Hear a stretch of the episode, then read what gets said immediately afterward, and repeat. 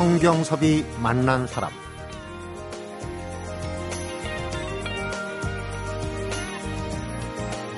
비즈니스 상대하고 약속 장소를 정할 때는 편한 장소로 정하시면 제가 그리로 가겠습니다. 이렇게 말하면 금상첨화고요. 메뉴를 고를 때에도 저는 아무거나 다 잘 먹습니다. 좋아하시는 걸로 고르시죠. 이렇게 말할 수 있다니 당신은 매너 있고 배려심이 있는 사람입니다. 상대방의 마음을 움직이는 매력으로 30대 초반에 항공사 객실 사무장이었죠. BVIP 전용기 최연소 사무장을 지낸 승무원이 있는데요. 지난 16년 동안 무려 15,000시간, 1,200만 킬로미터를 비행하면서 깨달은 매력의 비밀. 이번 책에 털어놓았다고 합니다. 성경섭이 만난 사람, 오늘은 마음을 훔치는 기술, 매력의 저자죠. 부천대학교 항공서비스과 김모란 교수를 만납니다.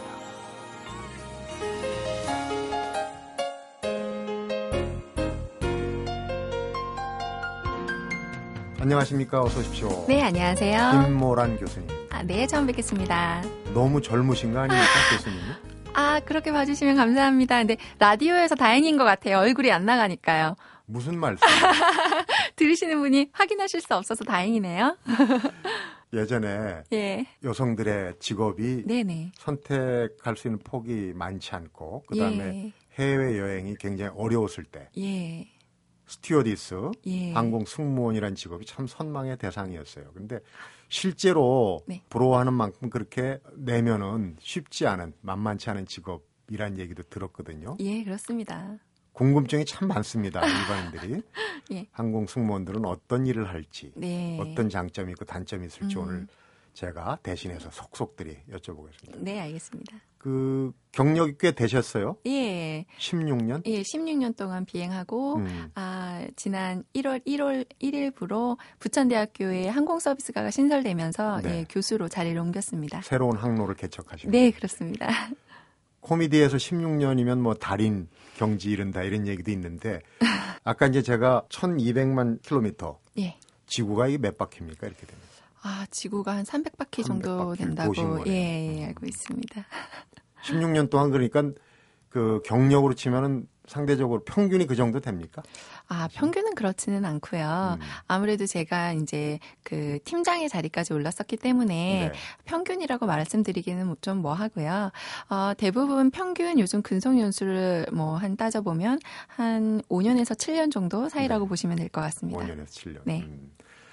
오늘 그 인터뷰를 좀 색다르게 해보려고 그럽니다. 제가 세 가지의 주제 질문을 미리 음. 던져놓겠습니다. 네. 그리고 중간중간에 답변을 듣도록 하겠습니다. 우선 제일 먼저 승무원은 외모가 관건이다. 이런 속설이 음, 있어요. 네, 있죠. 그 다음에 두 번째 결혼과 육아 이런 거와 병행하기 어려운 직업이다 음, 하는 게 있고 음, 그 다음에 세계 각국을 자유롭게 여행하는 기회가 있지만 또 그만큼 굉장히 위험도 따른다 이런 얘기가 있거든요. 음. 이따가 중간중간 불쑥불쑥 네, 알겠습니다. 돌직구를 날리겠습니다. 우선 제일 관심이 있는 게 BVIP 전용기. 우리가 이제 네. 비행기를 타고 여행을 많이 하는데 네. 사실은 서민들이 그 일반석 말고 음. 비즈니스석 타기도 어려워요. 근데 아. 따로 전용 VIP보다도 더 위에 BVIP 전용기가 있다는 사실 조차도 모르는 사람들이 많거든요. 근데 아. 그 승무원을 하셨어요. 예. 그 승무원은 아무래도 좀 뭔가 자격 조건이 좀 엄격하겠죠. 공식적인 자격 조건은 없습니다. 없고요. 예, 그런 건 없고요. 아무래도 그 비행기를 그분들이 한 대를 통째로 빌리시는 거기 때문에 네. 어, 지위가 상당히 이제 높으신 분들이 많으시겠죠. 예상대로요. 어, 비행기는 일반적으로 뭐 한 16석, 17석 그 정도 되는 비행기인데요. 네. 승무원은 단 한 명이 탑니다. 음, 소형 제트기네요. 네. 그렇죠. 그래서 승무원이 한 명이 타기 때문에 사실은 어 일반 항공기 같은 경우에는 제가 사무장이라고 하지만 승무원이 여러 명이 있기 때문에 네. 어떤 사건이 일어나면 서로 협의를 할 수 있는 그런 장점이 있죠. 네. 근데 이런 경우는 저 혼자 타기 때문에 어떠한 사건과 사고가 나면 저 혼자의 독단적인 판단을 해서 이 일을 처리해야 되기 때문에 그런 부분에서 좀 어려운 점이 있습니다. 있습니다. 그래서 네. 아무래도 회사에서는 어뭐 고객분들의 층이 워낙 높다 보니까 음. 거기에 걸맞는 고품격 서비스를 해야 되는 사람을 뽑았을 것이고 또 어떠한 상황이 닥치더라도 능수능란하게 그 사건을 처리할 수 있는 상황 네. 판단 능력이 있는 사람을 아마도 뽑지 않았을까라는 생각이 드는데요. 그렇다고 뭐 제가 거기에 뽑혔다고 해서 제가 또 거기에 완전히 또 만족한 사람이라고는 말씀드리기가 조금 죄송스럽네요. 그 쉽게 얘기하면 산전수전 공중전 전- 다 네, 겪은. 그렇죠. 네. 그런 경력이 반영이 돼서 이제 평균 예. 5, 6년 근속인데 16년을 가지 않았나. 이제 소두에 이런 얘기하면은 좀 껄끄러울 수도 있지만은 요즘 예전에 라면 상무, 네. 신문지 회장, 네. 신문지 회장은 이제 최근 일입니다. 네, 네, 네. 뭐 들었습니다. 연휴에 어떻게 됐든 간에 그 항공기를 이용하는 음. 그 고위층 내지는 상류층 인사들의 네. 네. 어떤 왜곡된 인상을 심어줄 수 있는 네. 그런 부분이거든요. 네, 그러니까 네. 그 탑승 수속을 마감했는데 왜 안 태워주냐면 이제 뭐 신문지로 폭행을 했는지 뭐 건드렸다고 그런데 그런 사건들 볼때 어떤 느낌이 듭니까? 어, 물론 그 여러 가지 종류의 사람들이 있기 마련이죠. 네. 그런데 어떻게 보면 저는 좀 안타까운 것은 제가 실제로 VVIP 전용기를 탑승하면서 그분들을 통해서 사실 배운 점도 많고 네. 그분들의 정말 좋은 그런 매력을 정말 전 발견하는 사례도 정말 많았거든요. 네. 그런데 이제 그런 것들은 이제 묻혀지고 아니면 그런 사람들이 그런 좋은 면을 가지고 있다라면 아 그 사람은 당연하지. 왜냐하면 그 사람은 최고의 교육을 받았으니까 최고의 가정 교육을 받았으니까 그런 그 정도의 인성이 있는 건 당연하지라고 생각하고 또 어떤 일부의 사람들이 그런 잘못된 그런 모습을 보였을 땐 너무 또 지탄만 하시는 것이 아닌가. 그래서 모든 사람들이 다 좋은 사람과 나쁜 사람이 있고 선과 악이 있듯이 음. 뭐 그런 면도 분명히 그 있었을 거라고 생각이 들어요. 네. 그래서 좀 저는 좀 안타까운 생각이 드 안타까운 네, 생각이. 안타깝습니다. 네. VVIP 전용기의 풍경은 뭐 짐작이 됩니다. 조용하게 가겠죠. 근데 아까 이제 사회 지도층, 고위층들의 어떤 그 비행기 네. 이용의 어떤 모습들을 보면 배울 점이 상당히 많다 그랬는데 네, 네. 배우면 안 될 점은 지금 얘기하기 힘들 거예요. 그죠? 네. 배울 점들 매력이라고 이제 표현하는 네, 오늘 네, 주제인데 네. 기억나는 게 있으면 좀 몇 대목 들리고. 어, 저는 의외로 이 반전의 매력을 좀 봤던 것 같아요. 음. 네. 그래서 저희가 그 이제 VVIP를 상대를 하다 보면 주위 사람들이 저한테 그런 얘기를 해요. 야, 너 어떻게 그렇게 어려운 사람들을 그렇게 상대하냐. 그런 사람들한테는 말 붙이기도 어렵지 않냐. 뭐 이렇게 얘기하는데 네. 사실 저도 처음엔 그랬거든요. 그래서 굉장히 부담감을 많이 가졌고 좀 두려움도 있었습니다. 사실은 그 비행기 타기 전에. 네. 그런데 일단 타보니 그분들도 그냥 평범한 사람 중에 한 분이었다라는 생각이 들었어요. 네. 그래서 한 분 같은 경우에는 굉장히 이제 나이가 좀 지긋하신 분이셨는데 한 80대가 넘으신 분이셨어요. 근데 네. 기업의 총수분이셨는데 이렇게 그 긴그 장거리 비행기에 돌아오는 길에 그 아마 손자 손녀분들이 보고 싶으셨나 봐요. 음. 그래서 테이블을 펼쳐놓고 자기 손자 손녀들 사진을 쫙 펼쳐놓으신 거예요. 그러면서 이렇게 보시더니 저를 부르세요. 그러더니 아 우리 김 사무장 우리 애들 참 이쁘지. 음. 우리 손자 손녀 되게 예쁘지. 막 이러시는데 그 모습이 굉장히 그냥 소탈한 이웃집 할아버지 같은 그런 모습이었어요. 네. 그래서 아 저런 분들도 저런 잔정이 있구나 이런 음. 생각도 들고 또 한 번은 어 어떤 그 그분도 기업의 총수분이셨는데 굉장히 그 힘든 스케줄을 마치시고 돌아오는 길이셨는데요. 잠도 안 주무시고 계속 책을 보시는 거예요. 네. 근데 그 책을 보시는 게 눈도 이제 침침해가지고 막 돋보기 안경을 쓰시면서 책을 보시는데 막 이렇게 밑줄을 그어가시면서 보시고 음. 또 중요한 부분이 있으면 뭐 노트에다가 막 필기를 하시는 게 그 뒷모습이 마치 고3 수험생이 공부하는 그런 모습 같았어요. 그래서 아, 저 사람이 누구의 아들이어서 저 자리에 오른 것만은 아니구나. 저 자리를 지키기 위해서 정말 많이 노력하고 공부를 했겠구나. 음. 이런 생각이 들면서 아, 그런 점은 좀 배워야겠다. 정말 저 나이에도 정말 열정적으로 공부하시는 저런 매력이 있구나. 음. 예, 그런 생각이 들었었죠. 거기서 참 많은, 많은 걸 배우셨군요. 어, 근데 예. 여기서 이제 질문 들어갑니다. 네. 외모 문제입니다. 지금 네. 그 매력이라는 책에서 보니까 김 교수님이 어 스튜어디스 항공기 승무원은 외모가 다가 아니다. 본인 자신은 굉장히 못생겼다라고 얘기했는데 제가 보기엔 그렇지 않거든요. 어떻습니까? 어, 제가 사실은 이제 교수가 되려고 했던 이유 중에 하나가 바로 그거였어요. 너무 이 인터넷의 정보의 홍수 속에서 잘못된 정보들이 우리 아이들에게 너무나 많이 흘러가고 있다라는 점이었거든요. 네. 그래서 어 현직에 있었던 그 사람으로서 아 이걸 좀 올바르게 좀 바로 잡아야겠다라는 생각이 들었습니다. 네. 뭐 많은 친구들이 그런 얘기를 하더라고요. 승무원 되려면 뭐 꼭 쌍꺼풀이 있어야 되고 음, 뭐 얼굴이 갸름해야 되고 얼굴이 크면 안 되고 음, 뭐 코도 오똑해야 되고 뭐 서양인처럼 그렇게 생겨야 되고 그런 거 아니거든요, 사실은. 그런 게 아니라 승무원은 그 인물이 중요한 게 아니라 인성이 더 중요한 거예요. 네. 타인을 배려하려는 어떤 그런 배려심, 음, 그다음에 봉사 정신, 희생 정신이 있어야 되거든요. 얼마 전에 뭐 아시아나 사고로 안타까운 사고가 있었지만 네. 우리가 거기에서 또 많은 사람들이 또 거기서 감명을 받았던 게 승무원들의 어떤 그 희생 정신. 맞아요. 예, 자기의 목숨이 위태로움에도 불구하고 승객을 먼저 들쳐 업고 음. 나왔던 그런 모습들에서 우리가 나올 뿐만 아니라 불붙은 받았잖아요. 비행기에 또 구하러 그럼요. 들어가고. 예. 그런 것들이 얼굴이 예쁘다고 해서 그런 정신이 나올까요? 저는 그렇게 생각하지 않습니다. 네. 그것보다도 타고난 인성, 또 만들어진 인성, 또 착한 심성 이런 것들이 음, 정말 고객을 위하는 그런 마음들이 그 피어 올라와서 그것이 얼굴에 반영이 되는 것이지. 네. 네. 그래서 그 그냥 단지 코 오똑하고 쌍꺼풀 짙은 그런 얼굴을 원하는 건 절대 아니다라는 음, 말씀을 좀 드리고 싶어요. 네. 네. 질문에 충분히 답이 됐습니다. 저도 개인적으로 여행을 하다가 미국 국내선을 한번 탔는데 네. 풍채가 당당한 나이 드신 예. 아주머니 스튜어디스가 네, 네. 강압적으로 네, 네.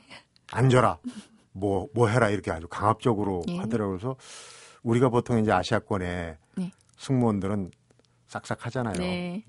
어, 이런 경우가 있구나. 이 문화의 차이를 좀 느끼고 음, 그랬는데 음, 음. 지금 얘기를 한 들으니까 네. 이해가 좀 되는 것 같습니다. 근데 또 그런 것 같아요.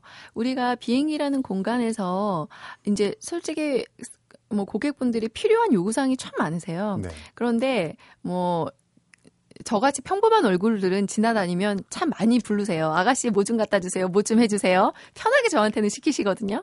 근데 만약에 제가 막 코도 오똑하고 뭐 되게 예쁘고 정말 탤런트처럼 그렇게 예쁜 얼굴이었으면 저한테 그렇게 편하게 뭔가를 요구할 수 있을까요? 음, 네, 그렇지 않다고 생각하고요. 네. 편안한 서비스를 하려면 얼굴도 편안하게 생겨야 된다고 생각해요. 지금 평, 평범하고 편한 네. 얼굴이라고 단정을 하시는데 저희 프로그램 홈페이지에 사진이 올라갑니다. 나중에 아이고, 어, 다 책임 책임지셔야 아유, 다 됩니다. 공감하실 거예요. 첫 번째 질문은 네. 어, 답변을 잘 들었습니다. 성경섭이 만난 사람 오늘은 부천대학교 항공서비스과 김모란 교수를 만나보고 있습니다.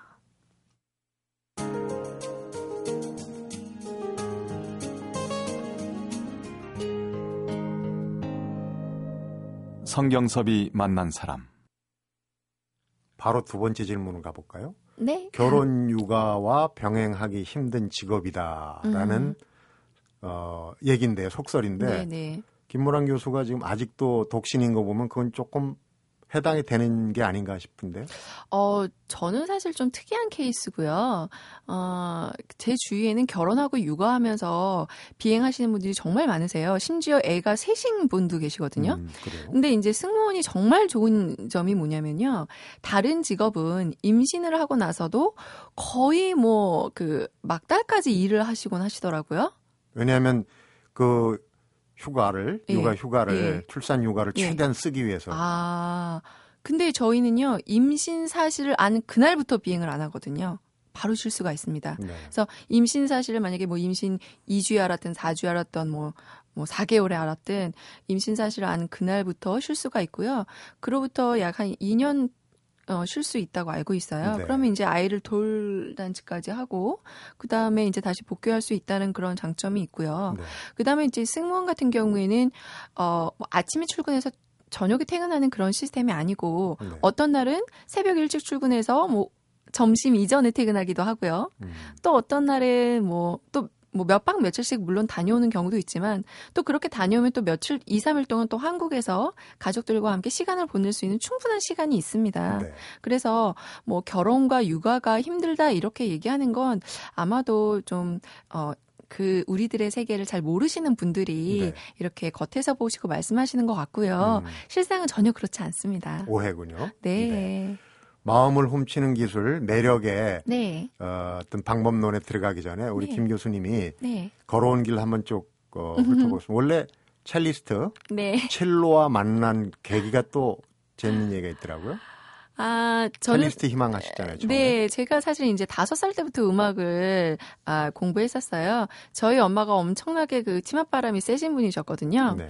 그래서 어렸을 때부터 저는 한 번도 그 음악가가 아닌 다른 길을 간다라는 건 상상도 한 적 없었어요. 네. 그래서 계속 처음에는 이제 피아노를 시작하다가 제가 이제 그 중학교 올라가자마자 제 친구가 관현악부를 들어갔다고 그래서 그냥 그 친구 하는 거 이제 보러 그냥 쓱 갔는데 얘가 이렇게 음을 줄을 맞히는데 현을 맞히는데요. 그 친구가 이제 첼로를 하는 거 네. 친구였는데 음이 자꾸 틀리는 거예요. 근데 제 음. 귀에는 그게 계속 개- 거슬리더라고요. 네. 그래서 제가 참다 못해서 야 너 그 음 틀렸어 그거 아니야 반음 올려야 돼 그다음에 너 그 박자 그거 아니야라고 제가 계속 옆에서 이렇게 음. 했더니 그 옆에서 그걸 듣던 선생님께서 아 그러면 네가 한번 해볼래?라는 얘기를 하시더라고요. 근데 사실 네. 저는 그때 처음 현을 잡아봤는데 이렇게 하는 것만 봤음에도 불구하고 정확한 음을 제가 잡겠더라고요. 네. 그러니까 음감이 아무래도 이제 있었나 보죠. 어렸을 음. 때부터 워낙 했으니까요. 그래서 이제 그거를 본 이제 선생님이 어우 얘는 음악을 해야 된다라는 예 그런 말씀을 이제 저희 어머님한테 하시면서 음악을 하게 됐는데요. 어 사실 음악이라는 게 좀 돈이 좀 많이 드는 네. 음, 거잖아요. 음, 근데 이제 안타깝게도 제가 이제 그 대학 입시를 앞두고 나서, 음, 고3 때 저희 아버지 사업이 조금 힘드셔, 음. 힘들게 되셔가지고, 제가 이제 음악을 그만두게 됐어요. 네. 음, 사실 그때 동안은 뭐 항상 음악 가만 제가 길을 보고 왔기 때문에 공부에 그렇게 충실하지도 못했고, 또 제가 빨리 돈을 벌어야 되는 입장이었기 때문에 전문대학에 들어갔어요. 네. 음, 전문대학에 들어갔는데도 불구하고 저희 집이 나아지지 않아서, 아, 내가 이제 소녀 가장이 돼야 되겠구나. 음. 취업을 해야 되겠구나. 그럼 무슨, 뭐, 어떤 걸 해야 될까? 근데 사람들이 그런 얘기를 하더라고요. 승무원하면 돈 많이 번다고. 네. 음, 그래서 처음에는 돈 벌기 위해서 승무원을 하게 됐죠. 집안을 네, 네, 다시 일으키기 위해서 된다는. 예. 거창하게 얘기하면 그런 건데 네. 그 이제 어려운 그 여건을 그 성공의 발판으로 만드는 네. 재주가 있는 것 같아요. 그게 이제 우리 김 교수의 매력인 것 같은데 왜냐하면 네. 제가 쭉 이렇게 그 지나온 길 자료나 이렇게 책을 보니까 아주 본받아야 될 부분이 있더라고요. 목표를 네. targeting이라고 유식하게 네. 그러는데 아주 명확하게. 네. 예? 그러니까 20대에는 뭐 몸무게를 몇 킬로, 네. 그다음에 뭐 몇 살 때는 토익을 몇 점. 예. 한번 본인이 한번 소개를 해주시죠. 목표와 또 실행이 어, 됐는지. 네. 어, 목표를 안 세울 수가 없었어요. 왜냐하면 절실했기 때문에 내가 살아나야 되겠다, 살아남아야 되겠다. 내가 어떻게 해서든지 우리 집안을 일으켜야 되겠다. 음, 내가 이렇게 그냥 지지부진하게 그냥 이렇게는 살면 살기는 싫다라는 그런 생각이 있었기 때문에 네. 목표를 정했죠. 그 당시에 그 저의 목표는 제가 이제 20, 그러니까 20살 때 30살까지의 목표를 세웠었는데 저희 부모님이 저를 전문대 보내신 거에 대해서 굉장히 자식들한테 미안해하게 생각하셨어요. 부모님 마음은 그렇죠. 그런가 봐요. 또 저는 상관없었는데. 네. 그래서 이제 아 엄마의 한을 풀어줘야겠다라는 생각이 들었어요 처음에. 음. 그래서 아 내가 엄마가 4년제 대학을 어, 못 보내서 안타까워하셨다면 그럼 난 대학원을 나오겠다. 그럼 엄마 한 풀리겠지라는 생각이 들었어요. 그래서 네. 전문대 다녔지만 어, 취업을 하고 어, 물론 제가 돈을 벌어야 되기 때문에 꼭 취업을 해야 되겠다는 목표가 있었고요. 그 다음에 취업을 한 후에도 어, 방송통신대학이라는 제도가 있었기 때문에 어, 그 업무와 학업을 병행할 수 있는 좋은 그런 제도가 있어서 아 그거를 이용해서 내가 4년제 학위도 따고 네. 그리고 나서 내가 석사도 해야겠다라는 그런 목표가 있었고요. 네. 그다음에 집안을 일으켜야 됐기 때문에 사실 저희가 그 전까지만 해도 그래도 웬만큼 큰 평수의 아파트에 살았는데 내가 저 아파트를 다시 엄마한테 돌려줘야겠다 음. 이런 생각이 들었어요. 그래서 어, 우습 게 들으실지 모르겠지만 제가 스무 살, 스물한 살 때부터요 이렇게 지나가는 부동산에 이렇게 벽보 있잖아요. 네. 그거를 단 한 번도 그냥 스쳐 지나간 적이 없었어요. 아, 몇 평 아파트는 얼마를 하는구나. 아, 몇 평 아파트는 얼마를 하는구나. 음. 아, 그럼 난 얼마를 벌어야 되는구나. 이런 거를 그때부터 전혀 우습지 않습니다. 어, 그러셨군요. 그래, 예. 그래서 이제 돈을 버는 것도 목표를 세웠죠. 아, 내가 그러면 지금 월급이 얼마니까 내 생활비 빼고 요만큼을 한 달씩 적금을 부으면 한 몇 년 후에는 몇 천만 원이 모으고 몇 년 후에는 뭐 1억이 모으고 뭐 이게 이제 계산이, 이제 되는 거예요. 거네요. 예, 쓰는 어, 거예요. 네. 그러니까 그렇게 목표를 딱 한 10년을 잡으니까 집도 사겠더라고요. 네. 옛날에 우리가 빼앗겼던 집, 빚쟁이들한테 빼앗겼던 그 집도 사겠더라고요. 음, 근데 그 목표를 10년 후에 목표를 갖고 있으니까요. 너무너무 힘이 나요. 그리고 너무너무 신나요. 왜냐면 하루하루가 그날을 위해서 가는 거거든요. 그러니까 매일매일 사는 게 왜 힘들지 않았겠어요. 뭐 밤새서 비행하고 돌아와서 밤새고 또 공부해야 되는. 그런 네. 입장이었고 또 집에 오면 또 우울한 일들이 너무나 많고 네. 그래서 또 들었지만 그 10년 후에 나의 그 목표를 향하면 포기할 수가 없었어요. 네. 왜냐하면 오늘 포기하면 그 꿈이 사라질지 모르니까. 예, 그래서 정말 에, 단계적으로 그렇게 1년 1년에 대한 계획들, 또 한달한 달에 대한 계획들, 하루하루에 대한 계획들이 세워지니까 그 어느덧 10년이 지나고 그 꿈이 이루어지더라고요. 다 이루어졌습니까? 다 이루어지고요. 네. 되게 신기한 건요. 플러스 알파가 됐어요. 꿈보다 더 예. 초과 달성. 네, 네. 더 일찍 달성하게 되고요. 음, 그게 너무 신기한 것 같아요. 그렇군요. 예. 그러니까 이제 그 열심히 공부해서 네, 서비스 마케팅 박사학위도 따고 지금 교수도 되시고. 네. 근데 그 목표 중에 결혼은 없었습니까? 어, 결혼이 없었어요. 그래서 제가 그런 생각이 들었어요. 아, 내가 스무 살 때 목표를 할 때 집 사고 학위 받는 목표 말고 결혼의 목표도 스무 살 때 세웠으면 내가 결혼했을까? 그런 생각이 드는데요. 음. 사실은 이제 결혼이라는 거는 결혼이라는 것보다 저한테는 사실 더 중요한 일이 많았던 것 같아요. 네. 예. 그래서 약 이렇게 계속 연기되고 지연되고 뭐 그렇게 되고 있는 것 같아요. 네. 그럼 목표라는 게 이제 수정하잖아요. 네. 중간 중간에. 네. 수정 목표엔 들어가 있습니까? 안타깝게 아직 없는 것 같은데 어떡하죠? 알겠습니다. 자, 이제 두 번째 질문까지 했고요. 네. 마지막 고개로 넘어갑니다. 네. 성경섭이 만난 사람, 오늘은 부천대학교 항공서비스과 김모란 교수를 만나보고 있습니다.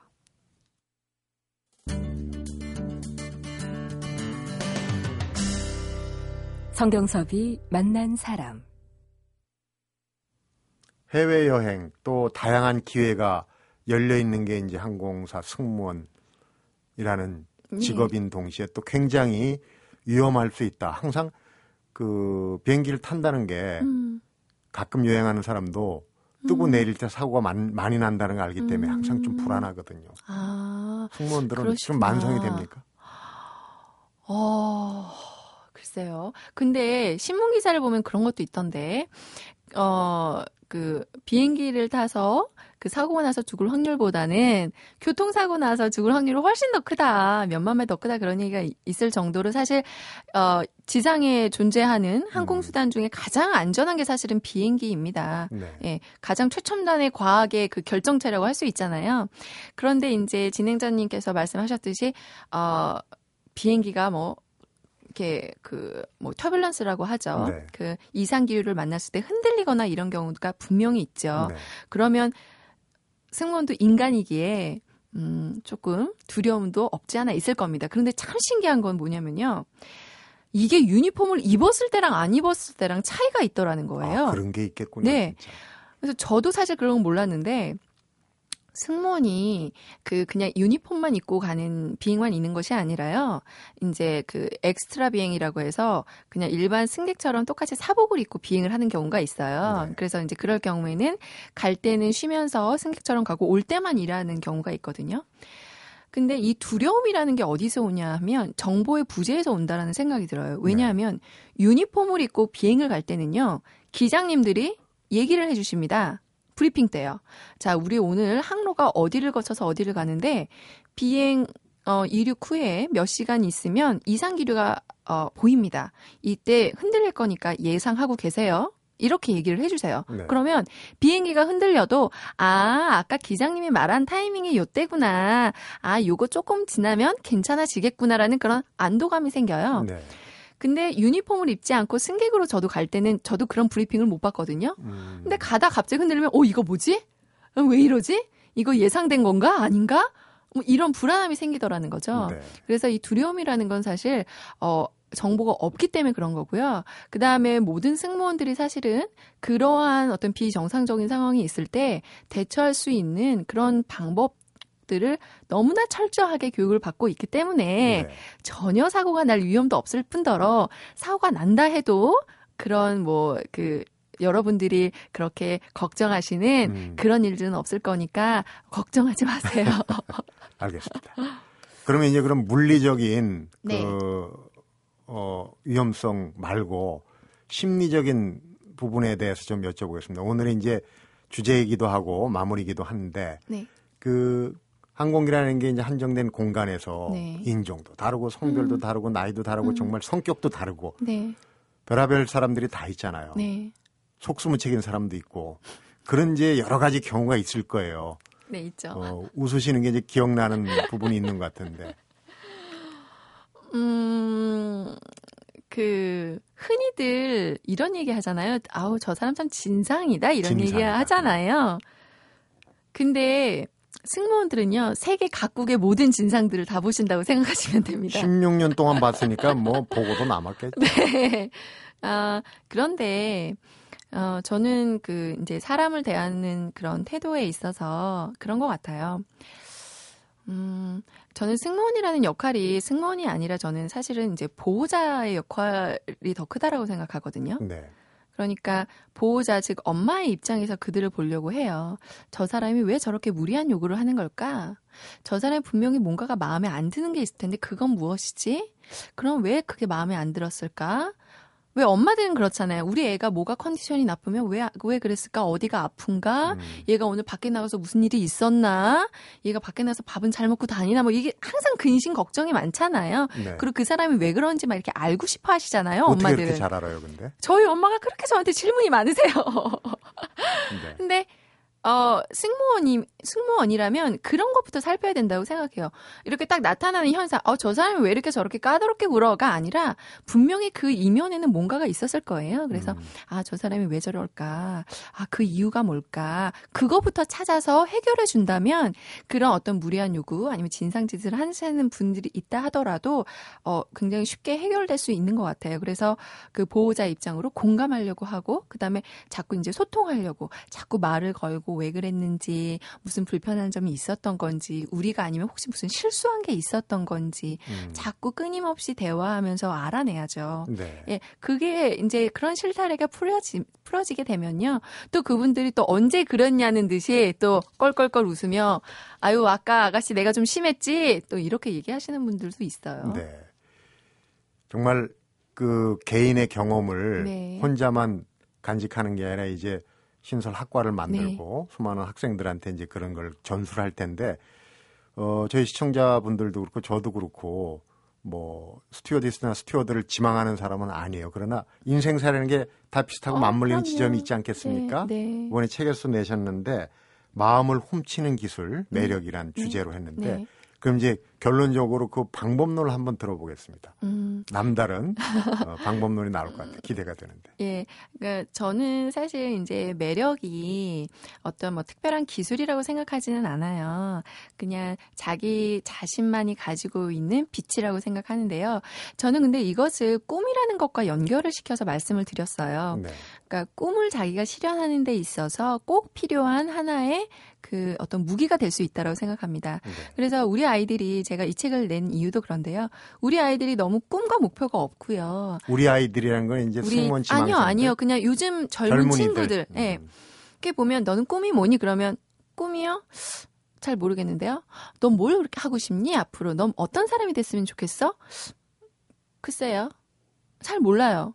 왜 모르냐 했더니 얘네들은 그런 데 생각을 안 해요. 음. 그냥 주변에서 취업해야 된다고 하니까 취업해야 되나 보다. 토익 공부해야 된다고 하니까 아, 그럼 나도 토익 해야 되나 보다. 이렇게 생각하는 것이지 내가 정말 앞으로 뭘 하면 잘할 수 있을까? 또 어떤 직업을 선택하면 좋을까? 또 그 직업을 선택해서 나는 어떤 삶을 사는 게 좋을까? 이런 전체적인 숲을 못 보는 게 너무 안타까운 거예요. 목표 의식이 없는 거예요. 예. 네. 그래서 저는 무엇이 되는 것도 중요하지만 어떻게 사는 게 더 중요하다고 생각하거든요. 그래서 네. 우리 아이들에게 그런 얘기해요. 네가 정말 하고 싶은 게 뭔지 생각해봐. 그리고 그걸 한번 써봐. 그러면 네가 그렇게 하고 싶은 걸 달성하기 위해서 넌 뭐가 필요할 것 같아? 어떤 노력이 필요할 것 같아? 또 그런 사람이 되기 위해서 넌 어떤 매력이 있는 사람이어야 될 것 같아? 네. 이런 걸 자꾸 생각해 보라고 얘기해요. 음. 그래서 그 나만의 매력을 가지고 있다면 내가 꿈을 실현하는 데 있어서 아까도 말씀드렸듯이 그 시간이 더 빠르게 진행될 수 있을 것 같고요. 음. 또그 꿈을 더 플러스 알파로 해서 더 이뤄낼 수 있을 것 같아요. 네. 그래서 어, 그 꿈과 희망을 또 용기를 잃으신 분들이 계시다면 어, 미약하지만 제 책 매력이라는 책을 좀 읽으시고 음. 어, 저처럼 또 안 좋은 환경에 있으신 친구들이 있다면 또 그 책을 읽어서 좀 희망을 좀 가졌으면 하는 그런 바람이 있습니다. 네. 그러니까요. 하나하나 이렇게 이제 그 뭐 구체적인 이렇게 해라 저렇게 해라 하는 방법론이 나올 거로 저도 기대는 안 했습니다만 네. 전체적으로 우선 꿈을 가져야 된다는 거. 네, 공감하는 게 얼마 전 통계를 보니까 20, 30대 젊은이들 중에 네, 적지 않은 수가 네. 자신들이 잉여 세대다. 아, 잉여 세대는 뭐냐? 남아 돌아가는 네, 불필요하다는 얘기죠. 네. 그런 인식을 갖고 있다는 통계가 네, 나온 적이 있어요. 그러니까 지금 김모란 교수하고 네. 상당히 일치하는 그런 네. 내용입니다. 네. 그 매력이라는 거는요, 어, 남을 보여주기 위한 게 아니라 나 자신만의 빛이기 때문에 나 자신을 먼저 사랑해야 돼요. 네. 나를 사랑하지 않기 때문에 남은, 나는 남아 돌아가는 인재야라는 생각이 들지 않을까라는 생각이 들거든요. 네. 내가 너무나 소중한 사람이고 내가 내 인생에서 가장 중요한 건 나기 때문에 그런 나만 소중하다면 이 세상의 그 누군가도 나를 소중하게 생각하는 사람이 분명히 있고 나만의 매력을 찾아주는 사람이 분명히 있을 겁니다. 음, 아주 당찬 얘기. 감사합니다. 재밌는 얘기 더 많을 것 같은데 어, 얘기 보따리 시간이 좀 음, 아쉽습니다. 오늘 여기서 접어야 될 것 같고 오늘 얘기 잘 들었습니다. 감사합니다. 성경섭이 만난 사람 오늘은 16년간 승무원 생활을 담아낸 마음을 훔치는 기술 매력의 저자죠. 부천대학교 항공서비스과 김모란 교수를 만나봤습니다.